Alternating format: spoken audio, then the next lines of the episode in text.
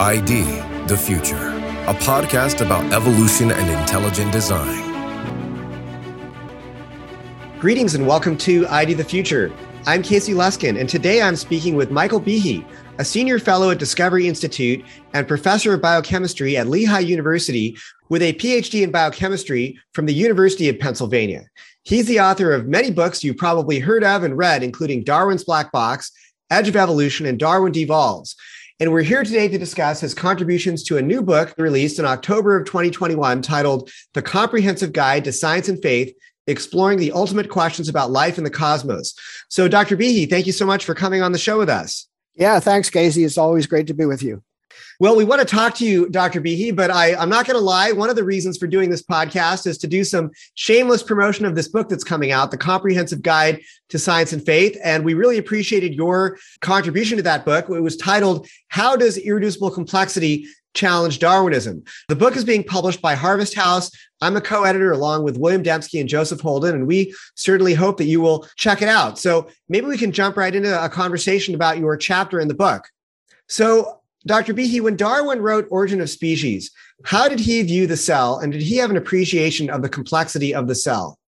Uh, no, that's a key question. Back in Darwin's day, in the middle of the 1800s, nobody knew what the cell really was. It, it seemed to be this little mysterious organism, could move and it could do things like divide, but nobody knew what it was. And so folks thought that it was filled with a relatively simple substance that they dubbed protoplasm. And back in that time, molecules, which we now know run the cell in the form of proteins and nucleic acids, were theoretical entities. Nobody even knew that they existed. So the very foundation of life was unknown in Darwin's time. I'm sure that Darwin and his contemporaries can be forgiven for not having a very accurate or advanced understanding of the cell. They were using the tools that were available to them at the time and the best science that they were able to figure out. But how about in the 1930s? That's when the neo Darwinian synthesis was first constructed, which is basically the model of evolution that governs biology today. Was the cell's complexity appreciated at that time when they came up with the neo Darwinian synthesis? Well, that's a good question, too you're right that it's not Darwin's fault or anybody back then that they didn't know what the cell was like. It takes a lot of sophisticated equipment to figure that out. And as a matter of fact, even 70 years later, when a man named Ronald Fisher wrote a book which eventually led to something called the Neo Darwinian synthesis, they were still very, very much in the dark about the contents of the cell, about how it ran. For example, nobody knew what proteins looked like. Nobody knew what the role of DNA was. Some people thought it was a simple structural material and that maybe protein somehow contributed to genetic material. Nobody knew what a gene was. And that's, of course, a, a big problem if you're proposing a theory of evolution, which depends on the genetic material and you don't know what what it is. So uh, even back then, even 70 years after Darwin, the scientists were pretty much in the dark about how the basis of life worked. That's really quite incredible, Dr. Behe, that even at the time that the neo Darwinian synthesis was constructed, I mean, we didn't have a good understanding of what DNA is doing or the basic molecular machinery of the cell. So, when did biologists begin to appreciate the complexity of the cell and what were some of the technical methods that they used in the early days, at least, to make some of these discoveries? Well, it wasn't until after World War II that experiments probing the molecular foundation of life really got started. But I should pause a second and say that back in 1930, there was this guy, Ronald Fisher, who was a math, uh, mathematically inclined biologist. And he kind of said, well, well, genes are something. So if you have two different kinds of genes for a trait, say blue eyes and brown eyes, and say regular hemoglobin and sickle hemoglobin, then you can have two times two combinations of that. And since you can have thousands of genes, you can have two to that, that power of combinations. And so he thought that there was just an enormous amount of variation that might allow natural selection to work. But it turns out that didn't pan out. And yeah, uh, when folks study the molecular basis of life, that became much clearer.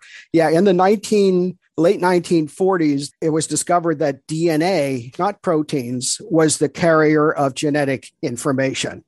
And then in the early 50s, uh, Watson and Crick discovered the double helical shape of DNA and saw that it carried information. And Francis Crick proposed that there was a code that connected the sequence of units in DNA to the sequence of units in proteins.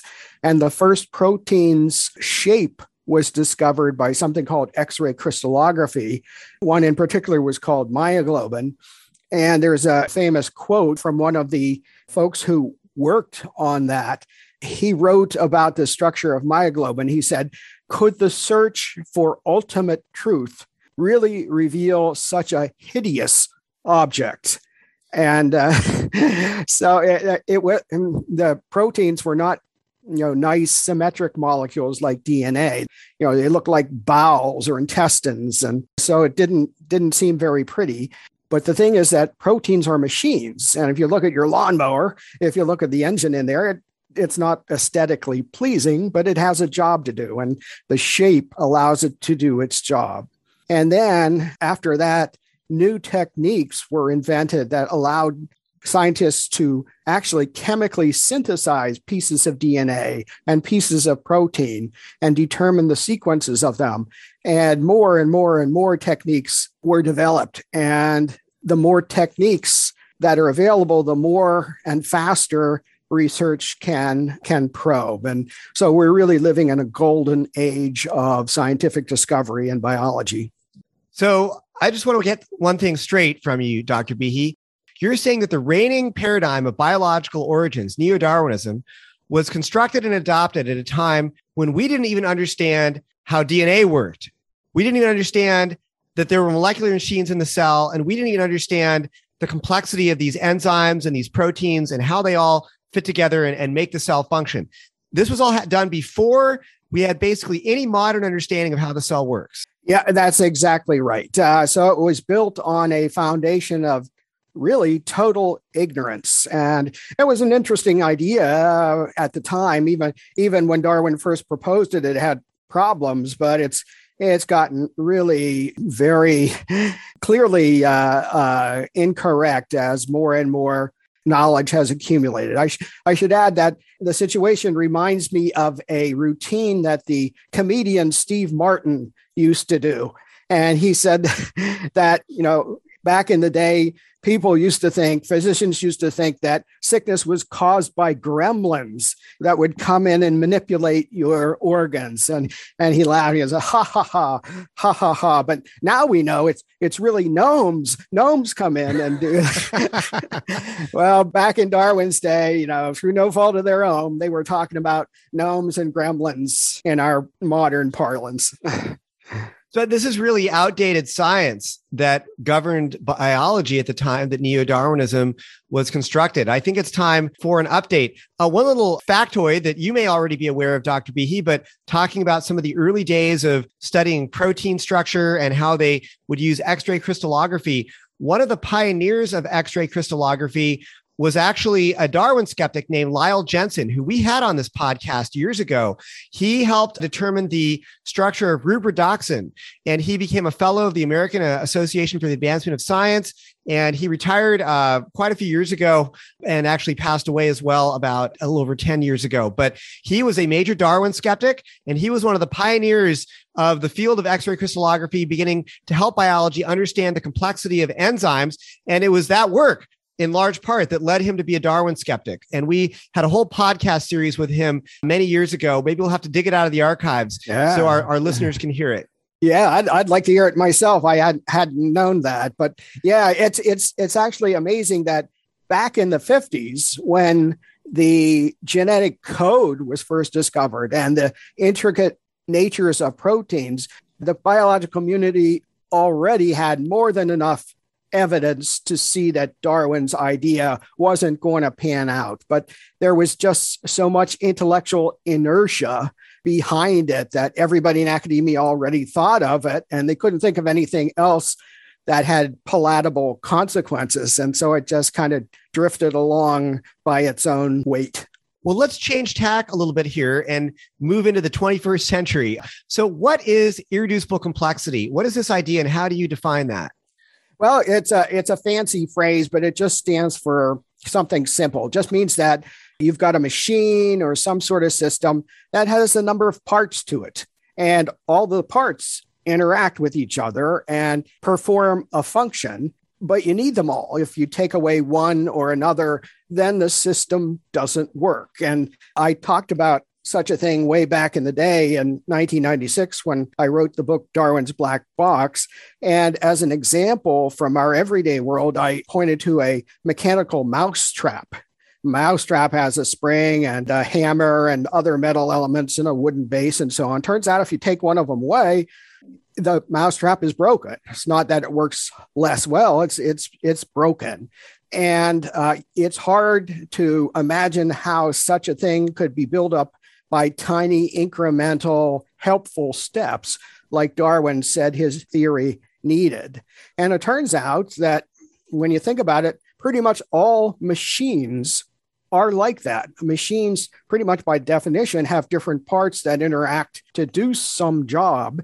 We see that in our everyday lives. And so, since it's been discovered by modern science that the cell is run by complicated, elegant molecular machines, that same problem of how could you build something gradually that is a machine that has uh, come down with force on Darwin's uh, theory as well. So, viruses are a very hot topic these days for obvious reasons. And in your chapter in the Comprehensive Guide to Science and Faith, you discuss the bacteriophage, which I was really excited about because you ultimately argue that the bacteriophage is irreducibly complex. And I thought this was sort of a new argument you were making for irreducible complexity. So can you describe, and maybe you made it before and I just missed it. So I apologize. That's maybe that's the case. I was away in South Africa for a few years, so maybe I can be forgiven. But can you describe some of the complexity of the bacteriophage? And in your view, why would you say that it is irreducibly complex?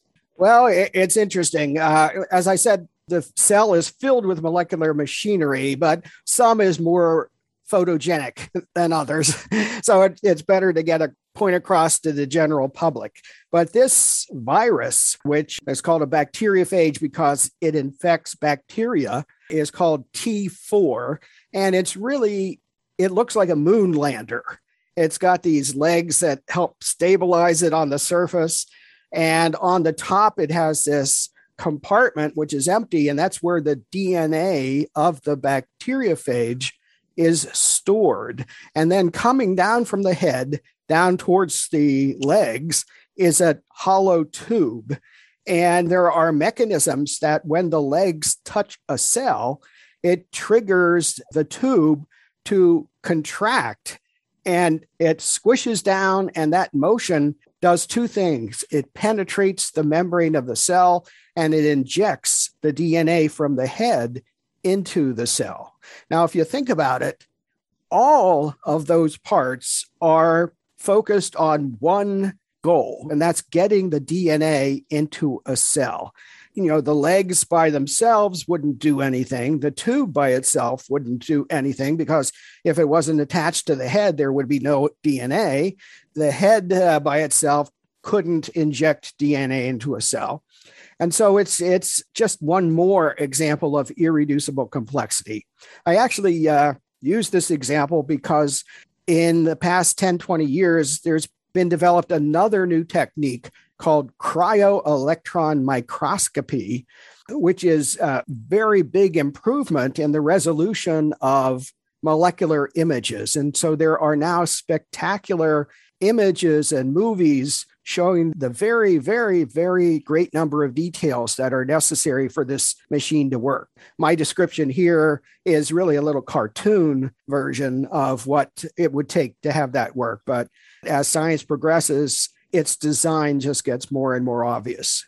Well, and you go into a lot of detail about the bacteriophage, including diagrams in your chapter in the Comprehensive Guide to Science and Faith. So I would really encourage our listeners to check that book out and read Dr. Behe's chapter if you want to appreciate the complexity of this deadly but amazing little molecular machine. Hopefully, won't spell the end of the world for us, these viruses, but we'll see. But yeah, so th- you should definitely check out the book to get the details on why the bacteriophage is irreducibly complex. So I just have one last question for you, Dr. Behe, and that is how do we go from irreducible complexity to intelligent design? How do we go from this moonlander type entity that we're finding inside of living cells to intelligent design? How do we make that jump? Okay, that's a, that's a great question. Uh, many people have trouble with that. But it turns out that throughout history, the greatest thinkers of history thought that life was purposefully designed. They didn't have to see the bacteriophage T4 or the bacterial flagellum or other such things to conclude design. We conclude that design occurs, purposeful, intelligent design, that a mind was involved in something, when we see that there have been a number of parts which are put into relationship with each other to perform a function. And what I call in shorthand a purposeful arrangement of parts. And the reason is, is pretty simple because minds can have purposes. So minds can take this piece over here and put it next to this piece here and screw on this piece there because that arrangement will do some helpful task.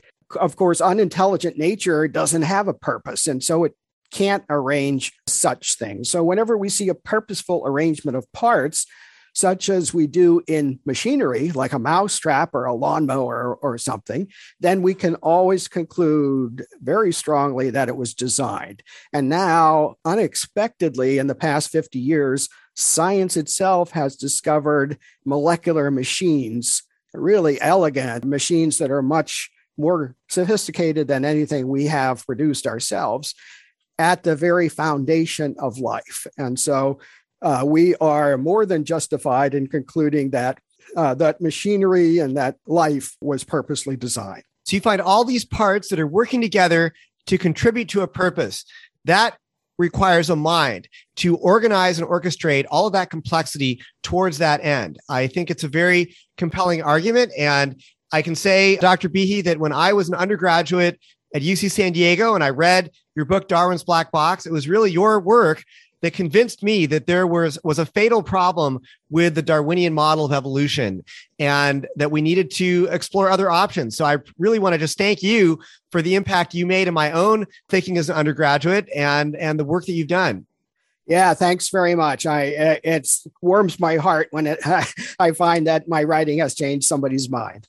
well, I I can certainly say I can speak for myself that you had a big impact, and I would encourage folks if you want to understand Dr. Behe's arguments to check out the book, The Comprehensive Guide to Science and Faith. It's available on Amazon. It has contributions not just from Michael Behe, but from other leading ID theorists such as William Dembski, Stephen Meyer, Jay Richards, Douglas Axe, Jonathan Wells, Guillermo Gonzalez, Walter Bradley, Robert Marks, Brian Miller, myself, and many other folks. So check it out. It's probably one of the best volumes to get a broad yet concise and tight treatment of many of the issues related to intelligent design. I certainly hope you'll take a look at it. So, Dr. Behe, thank you so much for coming and spending some time with us today on the podcast. Oh, it's been my pleasure. Thank you. I'm Casey Luskin with ID the Future. Thanks for listening. Visit us at idthefuture.com and intelligentdesign.org. This program is copyright Discovery Institute and recorded by its Center for Science and Culture.